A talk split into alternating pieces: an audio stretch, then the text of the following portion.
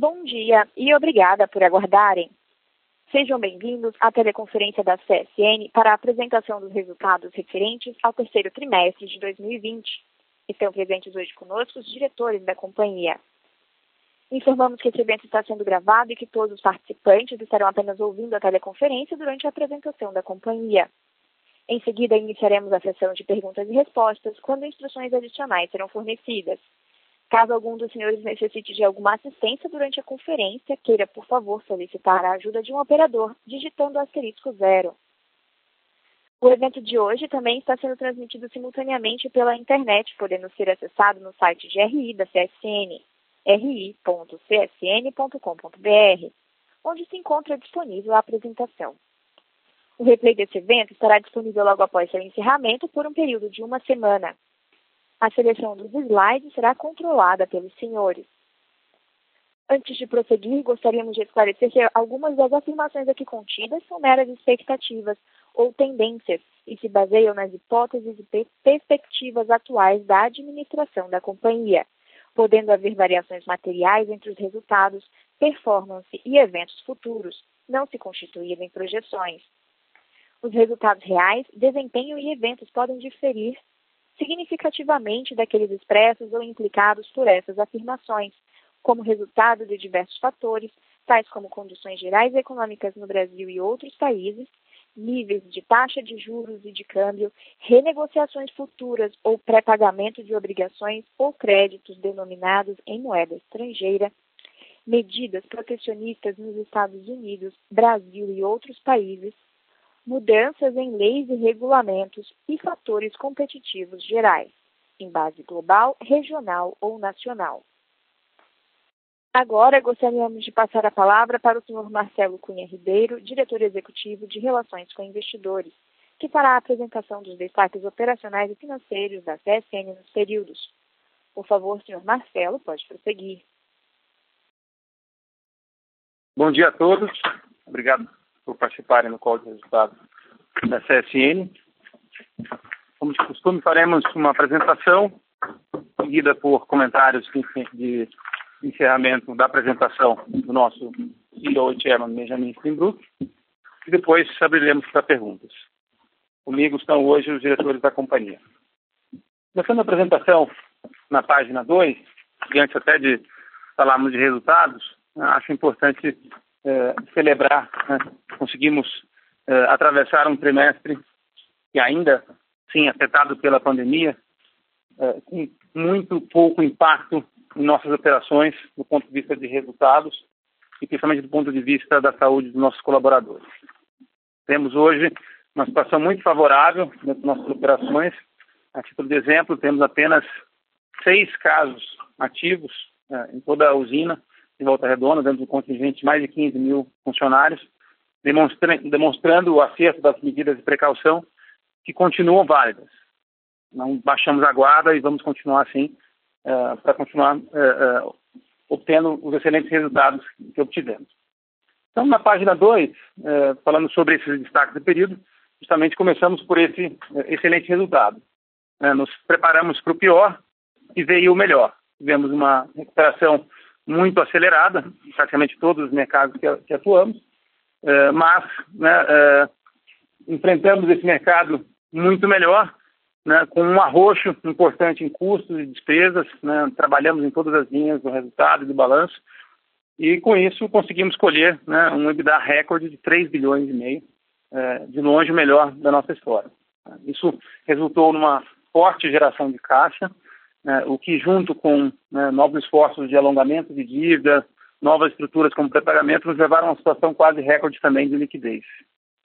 E, talvez de maneira muito importante, já ajudando a reduzir o nosso endividamento, que, ainda que elevado, já nesse trimestre caiu de maneira significativa, 2 bilhões e meio, nos levando a uma alavancagem relativa eh, também a melhor dos últimos cinco anos, de três vezes e meio de liquidez em um único trimestre caindo aí um ponto e meio. Então vamos falar sobre isso ao longo da apresentação.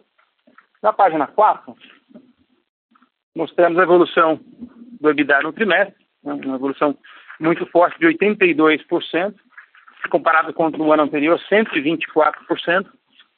nos levando a um nível histórico de margens e rentabilidade também. Então, eh, não foi só o número absoluto de 3,5 bi, mas também uma margem de 39% alcançada, inclusive com 70% de margem na mineração, né, demonstrando a força do conjunto de negócios da TSN. Em todas as unidades tivemos um crescimento muito expressivo, na siderurgia de 70%, na mineração de 90%, no cimento impressionante 264%, e isso com boas notícias uh, em praticamente todas as linhas, ou seja, um aumento de receitas recorde em função de volumes muito fortes, uh, de um aumento de preços e, como eu mencionei, uma redução também de custos, uma boa performance operacional. Inclusive na linha de despesas né, gerais administrativas que continuam caindo. E assim que a gente chegou esse resultado consolidado de 3,5 bi. Avançando na página 5, temos os elementos da geração de caixa, com relação ao CAPEX, que anda eh, em linha com a nossa previsão de 1,5 bi no ano, então esse trimestre foi mais eh, um trimestre nessa direção. Eh, de maneira muito significativa, o capital de giro nos ajudou bastante na geração de caixa. Tivemos, em particular, uma redução importantíssima de estoques, principalmente na cirurgia, né, que vinha com eh, um volume alto em função da desaceleração do segundo trimestre. Conseguimos reduzir estoques de produto acabado com um excelente nível de vendas, mas também eh, estoques de produtos em elaboração. Então, chegamos ao menor nível histórico de estoque de placas. Né? Eh, e com isso, conseguimos gerar no capital de giro quase um bilhão de reais, também mantendo um prazo de recebimento é, bastante é, em linha com o nosso histórico, ou seja, sem evitar a, esses alongamentos, e do lado dos fornecedores também contando com todo o esforço que já havíamos feito durante a pandemia. É assim que geramos 2,8 bi de caixa no trimestre, muito forte, na verdade o dobro do trimestre anterior, e como podemos ver na, na página seguinte, isso foi essencial para a redução do endividamento. Então, conseguimos uh, já o que não era possível já há alguns trimestres, alguns trimestres, apesar de uma melhora relativa do endividamento em termos de dívida líquida EBITDA, nós uh, tínhamos, por questões cambiais em particular, uma dívida absoluta né, que vinha crescendo. Nesse trimestre conseguimos reverter essa tendência, né, como eu mencionei, reduzindo o endividamento em 2 bilhões e meio, e levando também né, a alavancagem relativa a esses 3,5 que consideramos né, o dólar médio no período. Mas sem nenhuma complacência, ou seja, ainda há muito por fazer, né, essa estrutura de capital precisa ser fortalecida e por isso continuamos com as nossas metas de três vezes no final desse ano e agora uma meta mais agressiva para o ano que vem. Os resultados nos permitem isso, né? Chegar a duas vezes e meia em termos de uh, dívida e, até mais importante, cortar a dívida por mais 7 bilhões de reais. Isso vai ser possível com a geração de caixa forte, mas também com iniciativas financeiras eh, que vão complementar né, eh, essa eh, redução da alavancagem. Seguindo, não foi só a geração de caixa né, que nos permitiu acumular essa liquidez de 6 bilhões de reais. Também foi né, um esforço importante do ponto de vista de liability management. Continuamos alongando o nosso endividamento, Primeiro, fizemos junto aos credores Banco do Brasil e Caixa, e agora junto aos credores privados, né, alongamos mais 600 milhões de reais de dívida.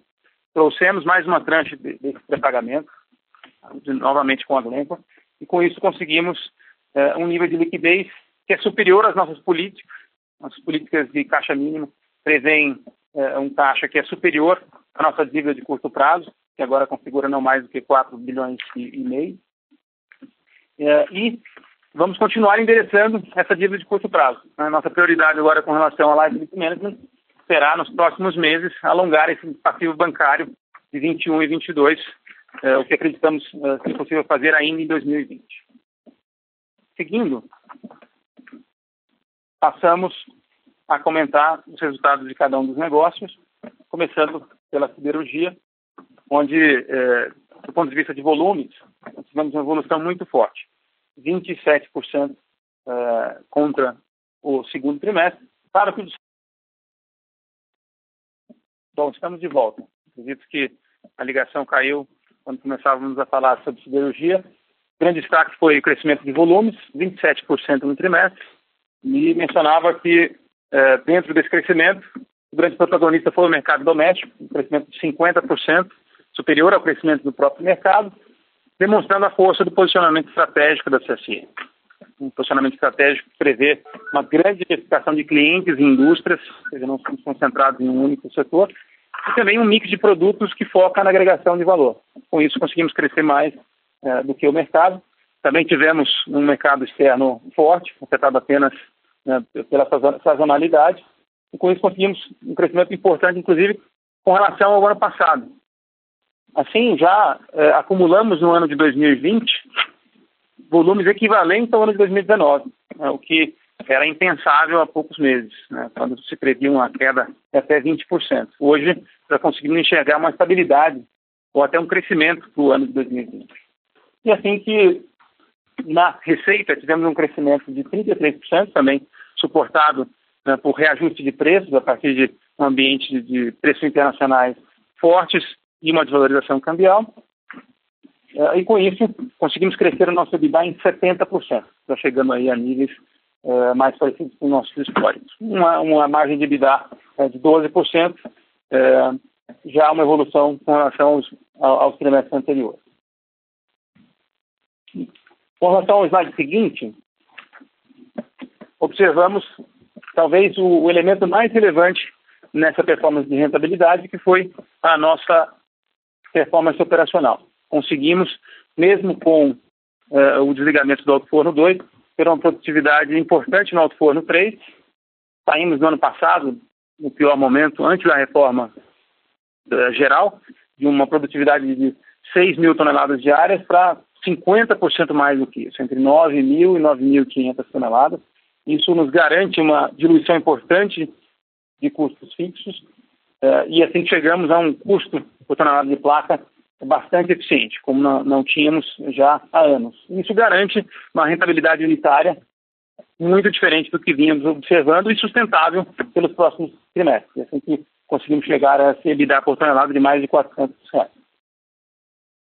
Seguindo, para falar de mineração, conseguimos alcançar os volumes do ano passado. Era realmente uma recuperação esperada. Tivemos um começo de ano afetado por chuvas e atrasos de licenças, mas já nesse trimestre tivemos volumes equivalentes aos trimestres uh, do ano de 2019, 9,2 milhões de vendas, 9,4 milhões uh, de produção, aproveitando né, esse excelente ambiente uh, de preços, de um câmbio desvalorizado e também resultando num custo muito mais competitivo, conseguindo diluir custos, custos fixos e dependemos menos da compra de minério de terceiros. É assim que conseguimos reduzir bastante o nosso custo por tonelada, resultando nessa margem de EBITDA aí de 70% e num crescimento de 90% do EBITDA nominal. E por último, e não menos importante, falamos do nosso negócio de cimentos, que uh, agora passa a ter né, um porte e uma relevância que não tinha anteriormente é, muito em função de mudanças no mercado. E nesse gráfico nós mostramos como o mercado é, teve um ponto de inflexão marcante com a pandemia é, e já conseguimos ver com o crescimento que obtivemos até setembro, o mercado poderia chegar aos níveis de 2015, né, um crescimento de 9%, e se analisamos né, o crescimento que vimos no terceiro trimestre, voltamos aí a picos de 2014 num ambiente né, onde a oferta é, tem limitações. Então, isso tem levado é, a um equilíbrio oferta-demanda favorável, né, com recuperação de rentabilidade, e assim que, com também crescimento de volumes, nós crescemos nosso volume em 16%, conseguimos chegar a um crescimento de 51% na receita, e no EBITDA, aí é, quadruplicamos, chegando a 100 milhões de reais no trimestre, uma margem de EBITDA de 39%. Né? E, de modo geral, né, com resultados muito sustentáveis né, pelos trimestres por vir. Com isso, terminamos a apresentação e passo a palavra uh, ao Benjamin Steinbrück, nosso CEO e chairman, para comentários de encerramento da. Bom dia a todos. É... Obrigado aí pela participação.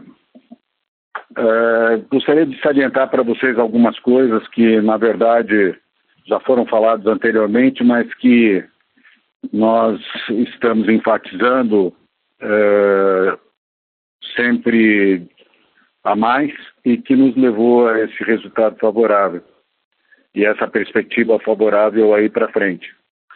Então, a primeira coisa é a redução de custos. Nós começamos o ano com um programa muito forte de redução de despesas e abrangendo todos os negócios e todas as possibilidades que nós tínhamos para que na prática eh, resultassem numa redução de custo e nos tornassem mais competitivos para um ano que nos parecia muito desafiador.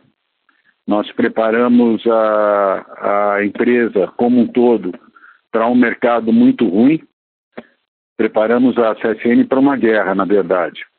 E a nossa maneira, aquilo que nos competia era trazer ao máximo competitividade e resistência para que ela passasse por um ano que nós imaginávamos fosse muito difícil. Contrariamente à nossa previsão e à, à de todos, uh, a partir do segundo trimestre as coisas uh, começaram a melhorar e principalmente a partir do terceiro trimestre as coisas inverteram a expectativa e de um mercado que nós achávamos uh, carente, ele passou a um mercado dependente de produção, de todos os produtos. Uh, esse trabalho foi feito, como eu disse, em todos os segmentos da companhia, em todos os negócios. Nós ainda estamos atrasados com os resultados de siderurgia e cimentos. Siderurgia, pelo fato dos investimentos que estão sendo feitos na base, principalmente interização e coqueria. E agora, com o retorno do forno, uh, dois, uh, a gente começa outra vez a trabalhar full a partir da segunda quinzena de novembro, e com isso vamos obter uma redução de custo mais acentuada e uma diminuição do custo fixo maior. E cimentos que teve alguns problemas pontuais de interrupção de produção, que causou também aumento de custo, a gente acredita que vem para um, uma normalidade em função uh, de produção e custo. A mineração a gente conseguiu uh, continuar com o trabalho que foi feito e ela ganhou produção e hoje está trabalhando perto uh, daquilo que ela pode fazer então, na verdade, o resultado maior que se obteve foi em função dessa preparação da companhia para um ano muito difícil. Como vocês sabem, hoje a companhia e todas uh, as grandes companhias estão trabalhando através da produção para poder uh, ocorrer a reposição de estoques, já que essa melhora pegou todo mundo despreparado. Eh, tanto a nível interno quanto a nível externo.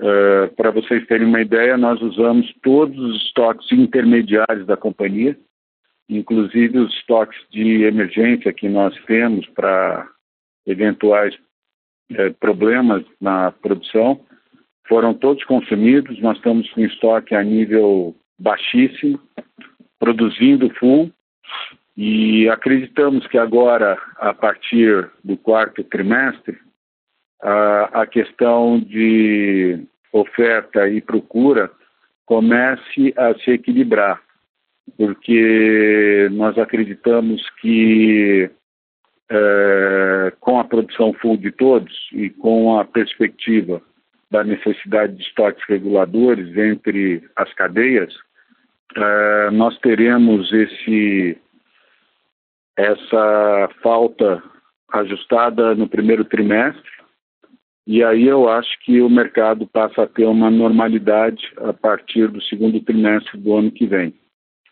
Uh, essa condição favorável de mercado interno com mercado externo uh, e com a redução de custo e o aumento de preços decorrentes uh, desses bons mercados é um resultado na veia e é isso que nós apresentamos para vocês. A gente acredita é, esse ano está dado, nós estamos realmente em todos os produtos, em todas as linhas correndo atrás de produção e eu acredito que a partir daí a gente tenha um melhor equilíbrio a partir do segundo trimestre do ano que vem e acreditamos que, do ponto de vista das medidas todas tomadas, nós cada vez mais iremos colher os resultados uh, desse trabalho que foi feito.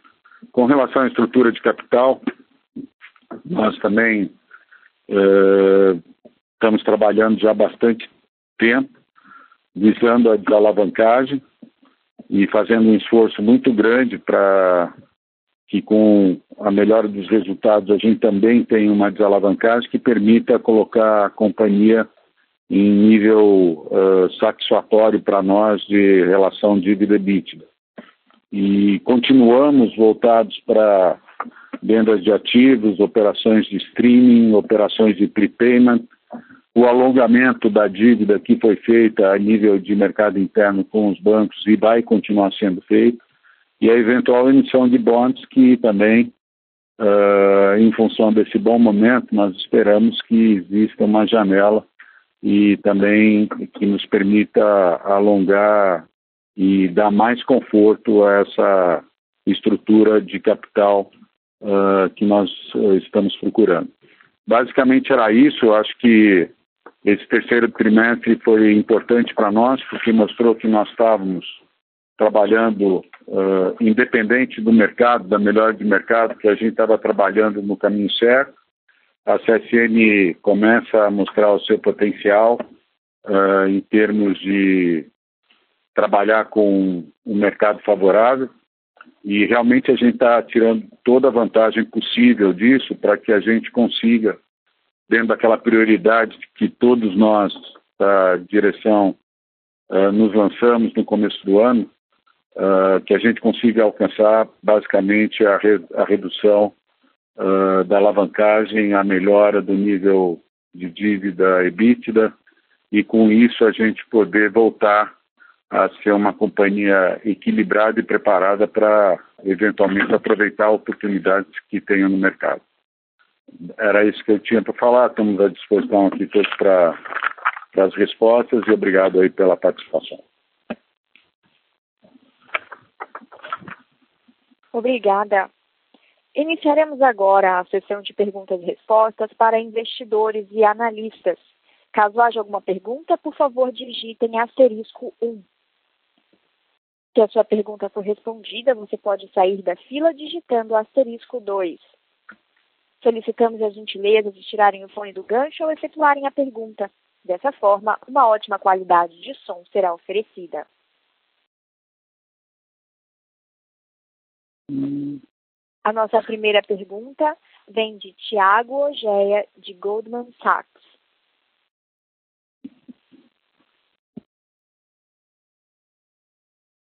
Do trimestre.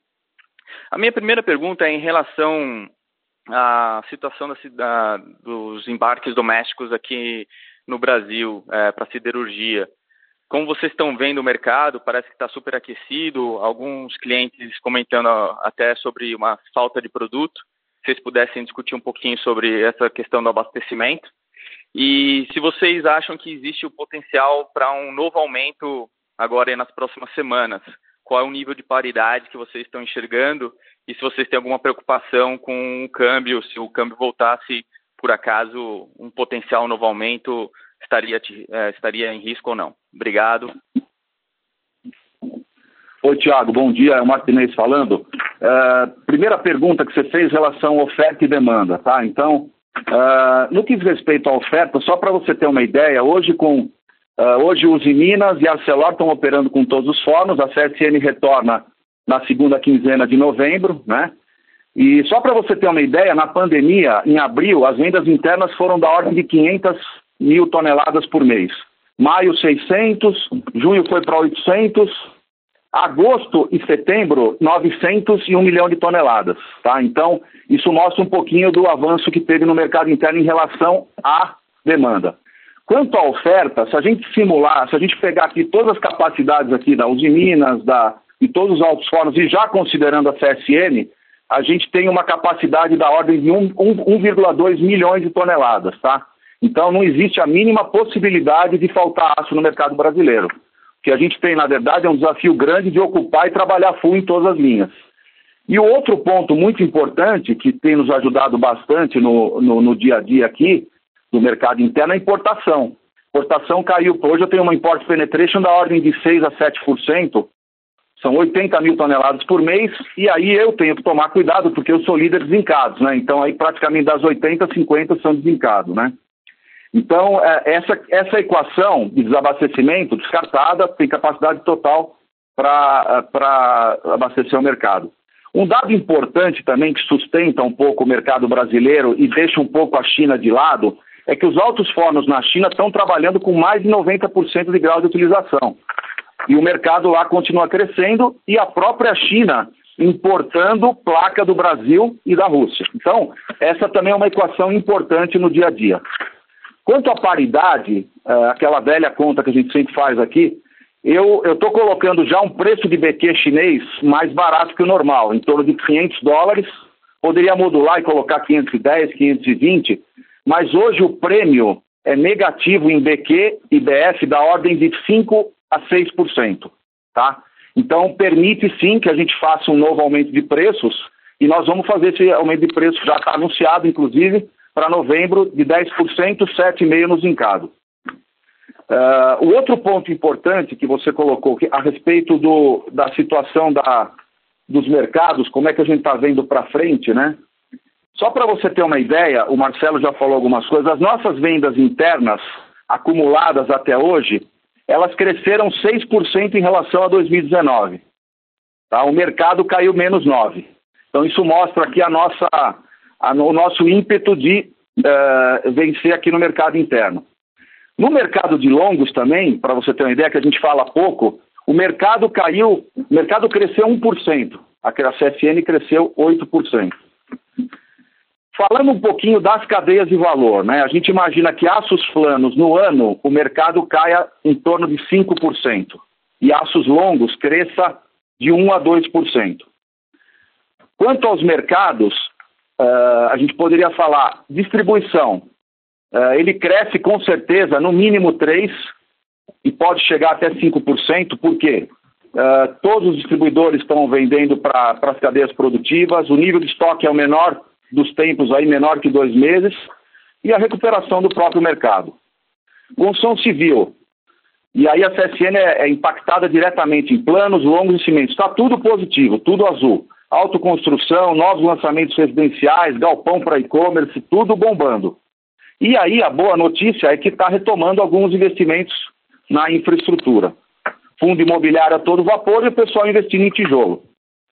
Embalagem, que é um, é é um negócio super importante para a CSN, que tem uma margem aí absurda, né? uma margem gigante aí de R$ 1.300, R$ 1.400 por tonelada. A gente cresceu 30% trimestre a trimestre. Por quê? Existe uma movimentação clara de substituição do plástico pelo aço. Tá? Isso é notório e está acontecendo principalmente no setor de alimentos. Alimentos trabalha full e o setor de tintas, que ocupa metade da capacidade de folha, também acompanhando o crescimento da construção civil. Mercado automotivo, já foi anunciado também para a Anfaga uma queda de 30%, que é positiva em relação ao que eles vinham falando, de 45%. A produção já chega em torno de 2 milhões de unidades, os estoques também estão baixos e está retomando a produção.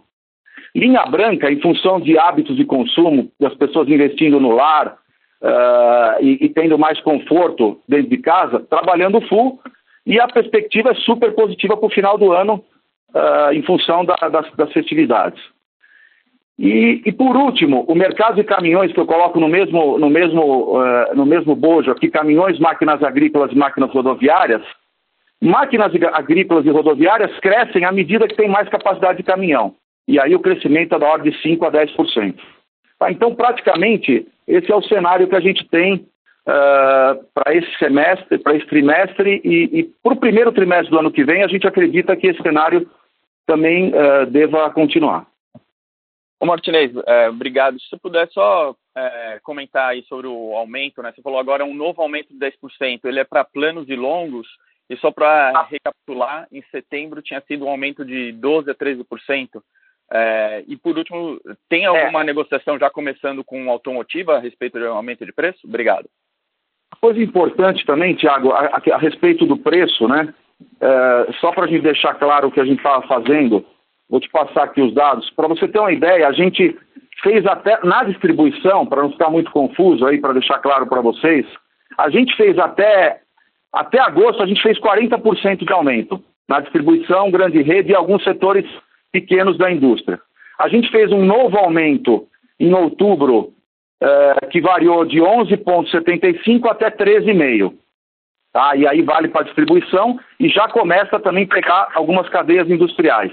Em novembro, nós estamos colocando 7,5% no zincado, que aí eu tenho que tomar um pouquinho de cuidado com a paridade, e 10% no quente. Quer dizer, o que está encaçapado até agora é praticamente 40%, e eu devo ter um carry-over um carry -over de preço do quarto TRI em torno de 12% a 13%, que a gente já pode contar no, no, no quarto TRI como aumento do preço médio da CSN, que já está dado também, como o Benjamin falou. Automotiva, nós começamos as negociações. Como vocês bem sabem, não é, não é o principal setor da CSN, né? Uh, a gente hoje tem uma participação até pequena perto dos outros pares, mas eu acredito que, observando aí os aumentos que foram feitos nas outras cadeias produtivas, não tem como a gente imaginar num índice menor do que 30%, 35% para a montadora. Até porque é uma questão, eh, eu digo, eu digo até estequiométrica, porque para fazer uma, uma tonelada de aço, eu preciso de 1,6 de minério e 0,6 de carvão. Se você considerar o dólar do começo do ano, de janeiro, e o minério do começo do ano em relação agora e o carvão, é, fazendo todas essas contas e mantendo a estequiometria, o aumento de custo que a gente sofreu seria da ordem de 55%. Então, é, não é nenhuma questão de oferta e demanda, é questão de reposição de custos, tá? Essa basicamente é a, é a estratégia no mercado automotivo. Tá joia, obrigado, Martinez. Falou, obrigado, Tiago. A próxima pergunta vem de Tiago Lofiego, do Bradesco BBI.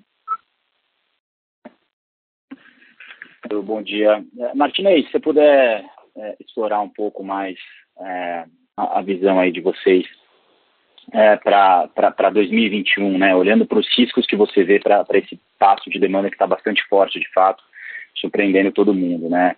Qual que é o principal risco que você vê para o ano que vem? Talvez é, o auxílio emergencial não não não não existir, existir mais, desemprego maior, enfim, o que, que você vê como o principal risco ou se, se dá para ficar empolgado é, né, o tanto quanto a gente está agora, né, nesse curto prazo, vendo os números muito fortes, aumentos de preço, você acha que essa, essa empolgação ela pode uh, ir para 2021, né? E, e aí, é, se puderem comentar um pouco sobre o mercado de cimento, né? A atividade de construção no varejo parece estar bem forte. Eu queria só confirmar isso com vocês. A gente cobre outras empresas que, que têm é, essa, essa exposição direta ao mercado de, de construção é, no varejo e, e, o feedback tem sido esse, mas queria confirmar com vocês e também, né, voltando para a primeira pergunta, se isso, de repente, no primeiro ou segundo trimestre do ano que vem, pode dar uma, uma suavizada por conta da, das tendências macro aí. Obrigado. Ô, Tiago, em relação ao mercado, nós somos super otimistas. E, e, e, o, e, o, que eu falo de otimismo nesse sentido é a minha frente de pedidos. Né? Então, hoje a gente tem uma frente de pedidos que já chega em fevereiro.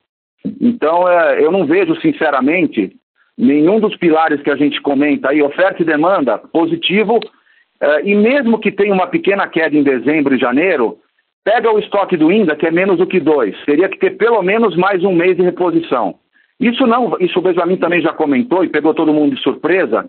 Na verdade, isso não vale só para o INDA. Todas as cadeias de valor, sem exceção, precisam repor estoques intermediários e, e estoque acabado. Então, imaginando o pior dos mundos, que não vai acontecer, nós vamos trabalhar o primeiro TRI com bom mercado e repondo estoques também, e equilibrando um pouco a oferta e demanda que o Benjamin também comentou. Uh, quanto à importação, e aí, aí é um negócio que nós estamos toreando, porque nós não queremos mais que essa importação volte para o Brasil uh, na velocidade que voltava no passado. Então, a gente está sendo mais seletivo nos aumentos, obviamente, em zincado, onde eu tenho mais risco, eu vou modular para que não ocorra importação. E a gente imagina um mercado para o ano que vem uh, com crescimento em torno de 10%. Quer dizer, a gente está falando do fechamento de mercado esse ano já perto de 12 milhões de toneladas, e a gente está imaginando talvez o ano que vem uns 13 milhões uh, para o mercado de planos.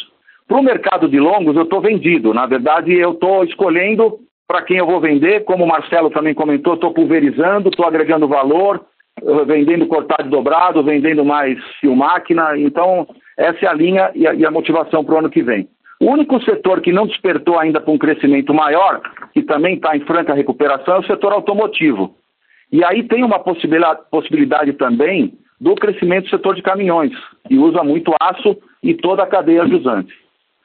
Com relação a cimentos, é, o, o, mercado também ele está, é, para vocês terem uma ideia, o mercado, a capacidade do mercado teórica é em torno de 100 milhões de toneladas. Hoje a gente imagina que tem uma capacidade ótima, uma capacidade realmente que está disponível para o mercado da ordem de 75.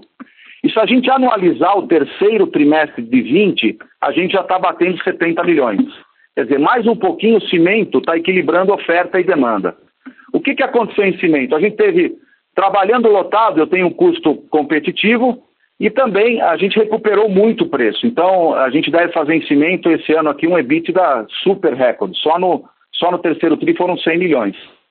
E a tendência do cimento também super positiva. A autoconstrução continua, o nível de lançamentos imobiliários em São Paulo, tanto comercial como residencial, continua.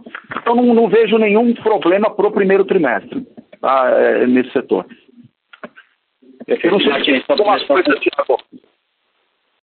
Desculpa, não entendi. Mas... Eu não sei se esqueci alguma coisa, perdão. Não, não esqueceu nada não. É só, só mais uma aqui, voltando na, na pergunta do Rogério. É, só para confirmar, você é, anunciou já um aumento de longos para novembro, assim como você já fez? Também já está anunciado o aumento de longos, com certeza. O longos tem que acompanhar 10, o setor 10% também. Também. E hoje também não existe possibilidade de importação de longos, tá? A paridade não é, não é negativa, mas ela está perto de zero, tá? E eu acho que aí tem, a gente tem que explorar também, a CSN tem que explorar a capacidade de, de ser mais pulverizada, de estar tá fazendo uma venda uh, junto com, com o cimento e de estar olhando o setor de planos também nesse, nesse setor uh, como um todo. Perfeito. Tá claro. Obrigado, Martinez. Nada, obrigado, tchau. A próxima pergunta vem de Daniel Sasson, de Itaú BBA. Olá a todos, é, bom dia, obrigado pelas perguntas, parabéns pelos resultados. A minha primeira pergunta ainda é para o Martinez. É, Martinez, só se você puder ajudar a gente aqui, a, a, por gentileza, a reconciliar os aumentos que vocês anunciaram na distribuição durante o terceiro TRI com esse aumento médio de preços realizados no mercado doméstico de, de 3%, né, em comparação ao, ao 2Q, é porque vocês até comentam que o volume de revestidos ficou praticamente estável, o volume no automotivo cresceu 160% de uma base baixa, então eu queria entender melhor o porquê de, de repente, esses preços preços não terem aumentado até um pouco mais é, nesse trimestre, Martinez, mas é de qualquer forma bom saber que você já espera esse aumento de 12, 13% de carry no, no, no quarto tri. É, e de repente minha, minha segunda pergunta, né, tá, não sei se, se o Enéas está aí, se, se não para o próprio Martinez em relação ao cimento, além do, do, aumento de preço de aço, a gente também viu um aumento forte do preço de cimento no Brasil nos últimos meses, né? Mas a gente acompanha empresas de cimento aí em, em Latam é, e, e, nos parece que o preço no mercado brasileiro ainda está bem abaixo do preço da, da paridade internacional e de outros uh, e do preço em dólares que a gente vê em outros mercados na América Latina, né? alguns com 110, 120 dólares por tonelada. Então, se vocês é, puderem comentar um pouquinho qual é, qual é o, o, impacto desse efeito combinado aí, né, de de repente é, volumes melhorando, a gente está vendo a construção civil com preços mais altos, qual seria o nível normalizado de, de, de EBITDA nos resultados uh, da, da CFN, qual seria o, sei lá, o base case cenário em termos de resultados vindo dessa, dessa operação? Obrigado, pessoal. Ok, Daniel, eu vou te explicar primeiro uma coisa importante. Não vamos esquecer que a receita líquida da CSN subiu 33%, né? Independente. E aí a equação é preço e volume, né? E uma outra coisa importante, o EBITDA dobrou, foi de 300 e pouco para 550. Então, agora, com relação ao preço, Daniel, é uma conta também. Na verdade, o que aconteceu no terceiro trimestre? Nós aumentamos a venda em 165% para automotivo e linha branca, sem, que não teve aumento de preços como na indústria. Então, no terceiro TRI, a distribuição representou menos do que, eh, o, uh, do que o mercado uh, do segundo trimestre. Então, a gente teve uma piora no mix E no segundo trimestre também, a gente aumentou 7%, com o mercado ficando praticamente estável, né? Então, basicamente, essa foi a razão uh, da diferença no terceiro trimestre. No quarto trimestre, integralizando, e eu vou te falar daqui a pouco os aumentos, uh, eu vou ter um carry-over de preço da ordem de 12%, tá? 12% a 13%, que começa a entrar aumento na indústria, carry-over da, da, da, da construção civil e da distribuição. Na distribuição, você me perguntou para fazer a reconciliação do aumento, até setembro a gente fez um aumento da ordem de 40% no laminado a quente. Não esquece que eu tenho laminados em casa, ele foi menor, ele foi da ordem de 29%. A gente tem um novo aumento na distribuição que foi feito em outubro, de 13,5% no, no quente e 11,75% no zincado. E em novembro, um novo aumento anunciado que vai ser aplicado em novembro e, e dezembro, uh, de 7% no zincado e 10% no quente. Na indústria, a gente tem já um aumento, já está fazendo um catch-up aí com os aumentos que foram feitos na distribuição, esperando para também uh, corrigir os preços das montadoras e das autopeças, que vai ser no dia 1 de janeiro. Tá? Praticamente essa situação. Em relação a cimento, uh, obviamente o nosso custo também diminuiu, mas a gente tem recuperado bastante preço né, no cimento. A gente não é líder do setor, a gente tem praticamente uh, aqui na região sudeste da ordem de 15% a 20%, considerando São Paulo, Rio e Minas e no Brasil 6%. Então a gente, obviamente, está fazendo, uh, não digo que eu estou seguindo, mas eu estou caminhando nesse setor para otimizar, para pulverizar e tentando servir os 20 mil clientes que estão na nossa carteira. Com relação a preço hoje, você tem plena razão. Hoje você pega o mercado colombiano, o mercado República Dominicana, mercado equatoriano, é tudo da ordem de 110. Europa 95, uh, pega Canadá 86, e aí, quando você vem para o Brasil, nós estamos falando de praticamente aí 260, 270 reais por tonelada. Quer dizer, dividindo pelo câmbio hoje, a gente está muito abaixo do preço internacional. Obviamente, é, não é uma conta tão singular, porque o, o, o, cimento é um item básico, né? E precisa, de alguma maneira, é, ter alguma coerência entre oferta, demanda e capacidade do consumidor de comprar. Basicamente isso. Perfeito, Martinez, super obrigado. Então, só para ter certeza que não estou perdendo nada aqui, é, então, hoje, mesmo com um, um, mix mais rico, né, com um tipo de produto de maior valor agregado que você vende para o setor automotivo, o preço do, médio do setor automotivo está mais baixo do que o médio da distribuição, mesmo que na distribuição você venda normalmente produtos com menos valor agregado, certo? É, na, é isso aí. Na verdade, Daniel, o que existe é um delta de. Na verdade, a gente tem um contrato com a montadora que dura um ano. Perfeito. É, ainda bem que eu não tenho tantos contratos assim, porque o preço ficou praticamente fixo.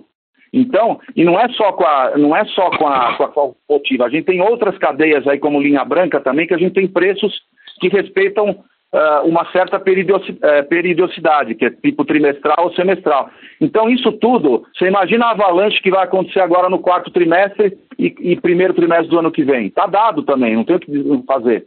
Porque você vai ter toda a consolidação do aumento da distribuição e construção civil e a recuperação uh, simultânea de todas as outras cadeias industriais. Tá? Super claro, Martinez. Eu depois passar para você o preço, o modelinho para você calcular mais fácil, aí que assim você não erra na conta. Combinado, obrigado. Tá, nada. A próxima pergunta vem de Caio Ribeiro, do Credit Suisse. Bom dia a todos. É, minha primeira pergunta seria para o Martinez, voltando no assunto das montadoras. É, principalmente de novembro, né, já seriam quatro aumentos anunciados desde julho, né, e o preço das montadoras aí claramente estaria bem abaixo do preço praticado pelos clientes, né, você até falou do, desse reajuste de 30%, 35%, né. É, mas eu queria ver se, se isso pode gerar né, um movimento de restocagem né, mais forte das montadoras ainda nesse final do ano, né, como antecipação desse aumento, é, e até por conta do fato que o estoque né, de veículos das montadoras hoje parece estar até mais baixo né, do, do normal, como você falou, né?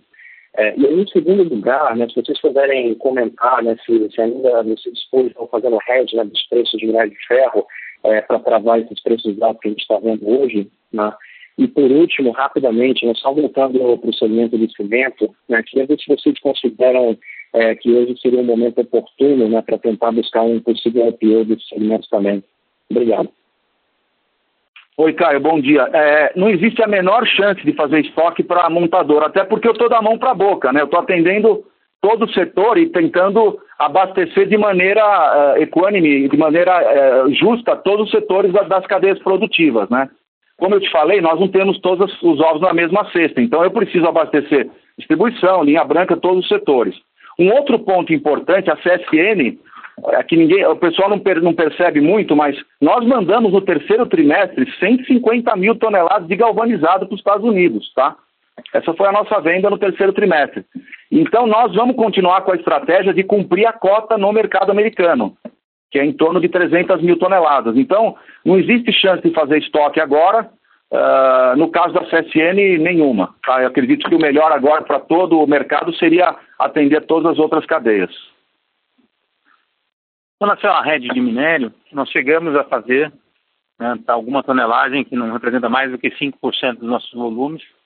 Não era a prática da companhia, não é a prática da companhia, né, mas é um elemento importante quando uh, falando em proteger fluxo de caixa, né, garantindo um fluxo de caixa tão forte, uh, mas não temos a intenção de fazê-lo de maneira relevante. Então, foi feito para algumas cargas aí em setembro, outubro e novembro, uh, mas hoje não temos feito mais.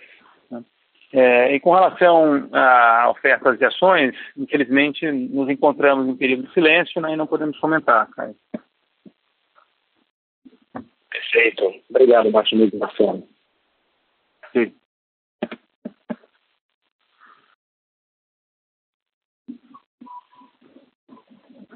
Our next question is coming from Mr. Carlos de Alba. Mr. Carlos, you may proceed.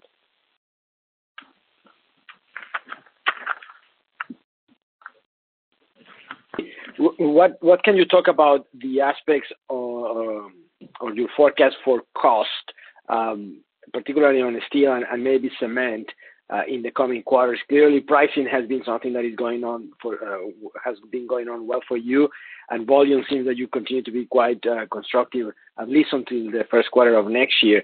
But what about cost and and what the implications are for margin expansions? Thank you.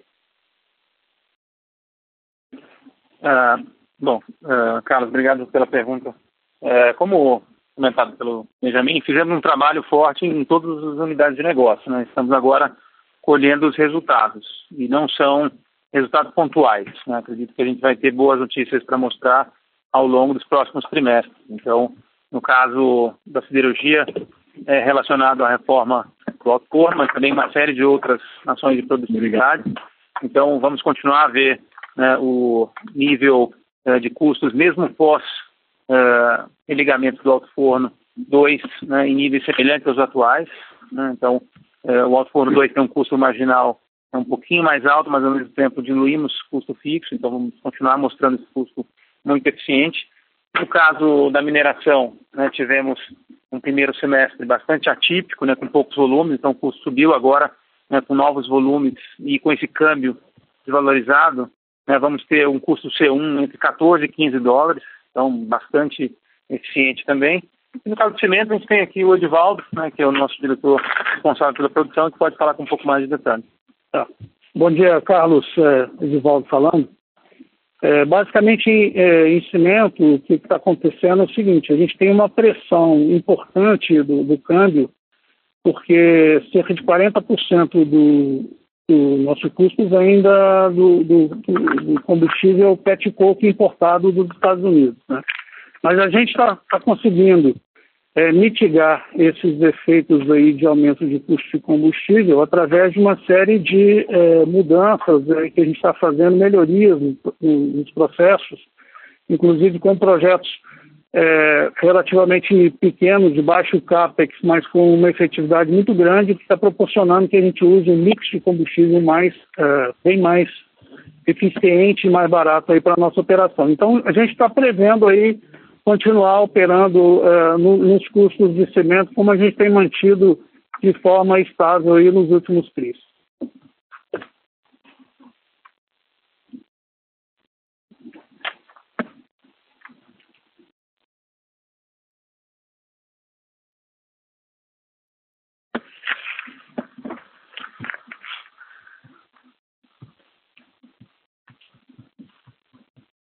Alguma pergunta adicional, Carlos?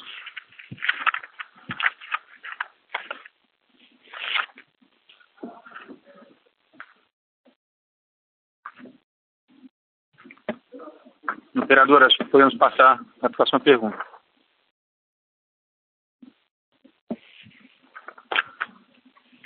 Eu falo outra vez?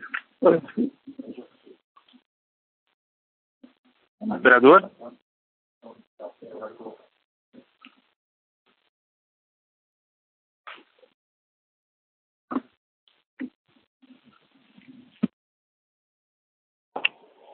Alô, Marcelo? Enéas?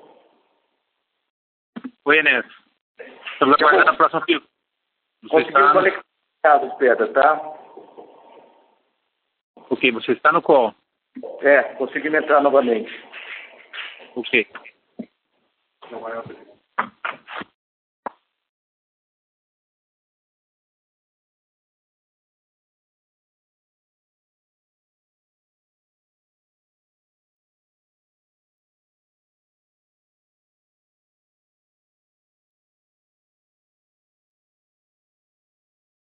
Senhoras e senhores, por motivos técnicos, tivemos uma pausa na conferência.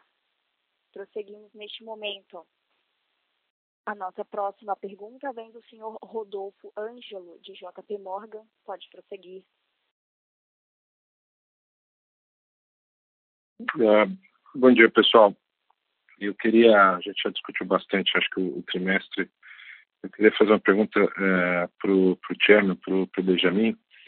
É, na introdução, é, você falou que o foco agora é continuar gerando caixa, desalavancando a companhia e preparar a companhia para eventualmente participar de novas oportunidades no futuro.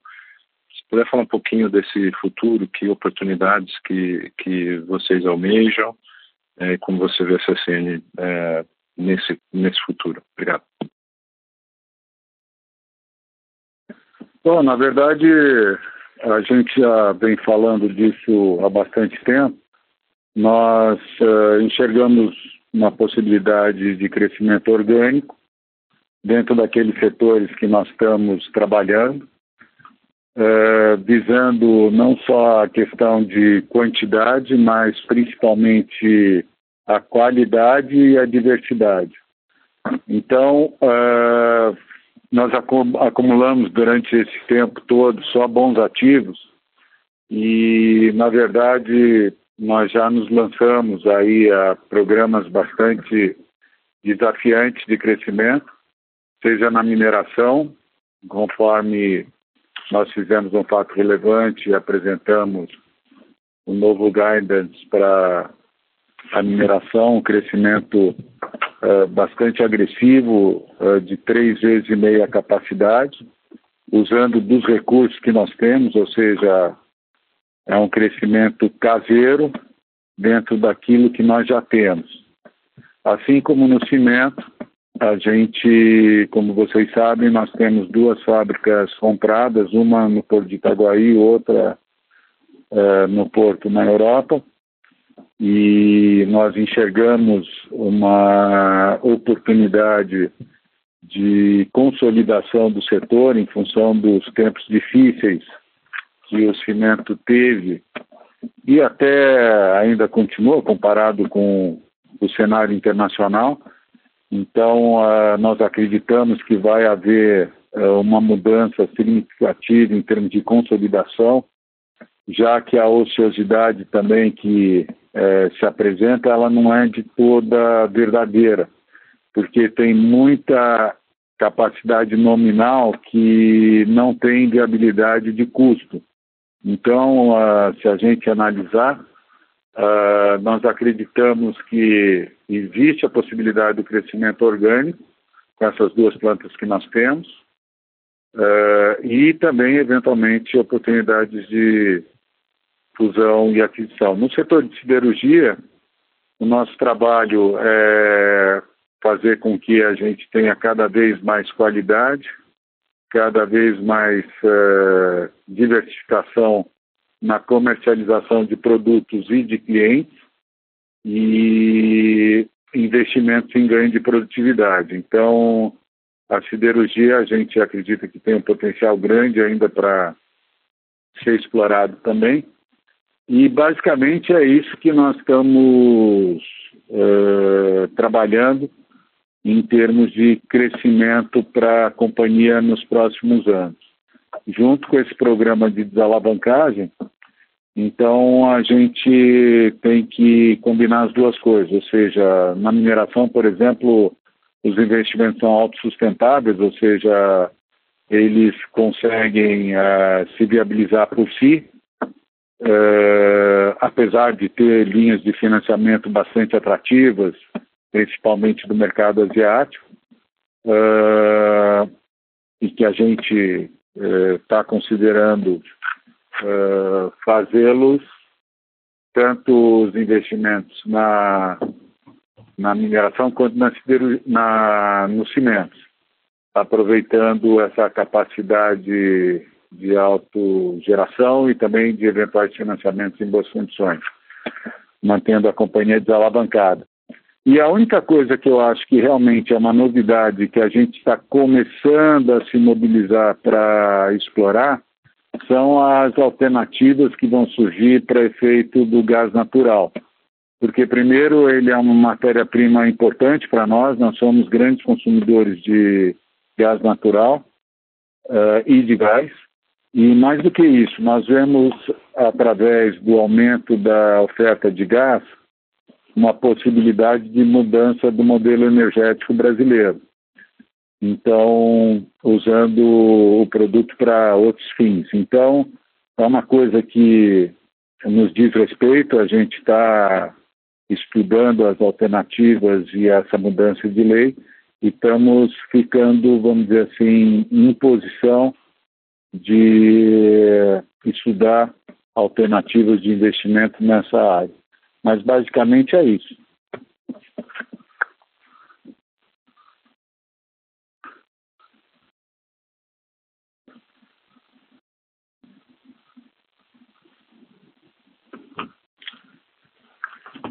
Obrigada.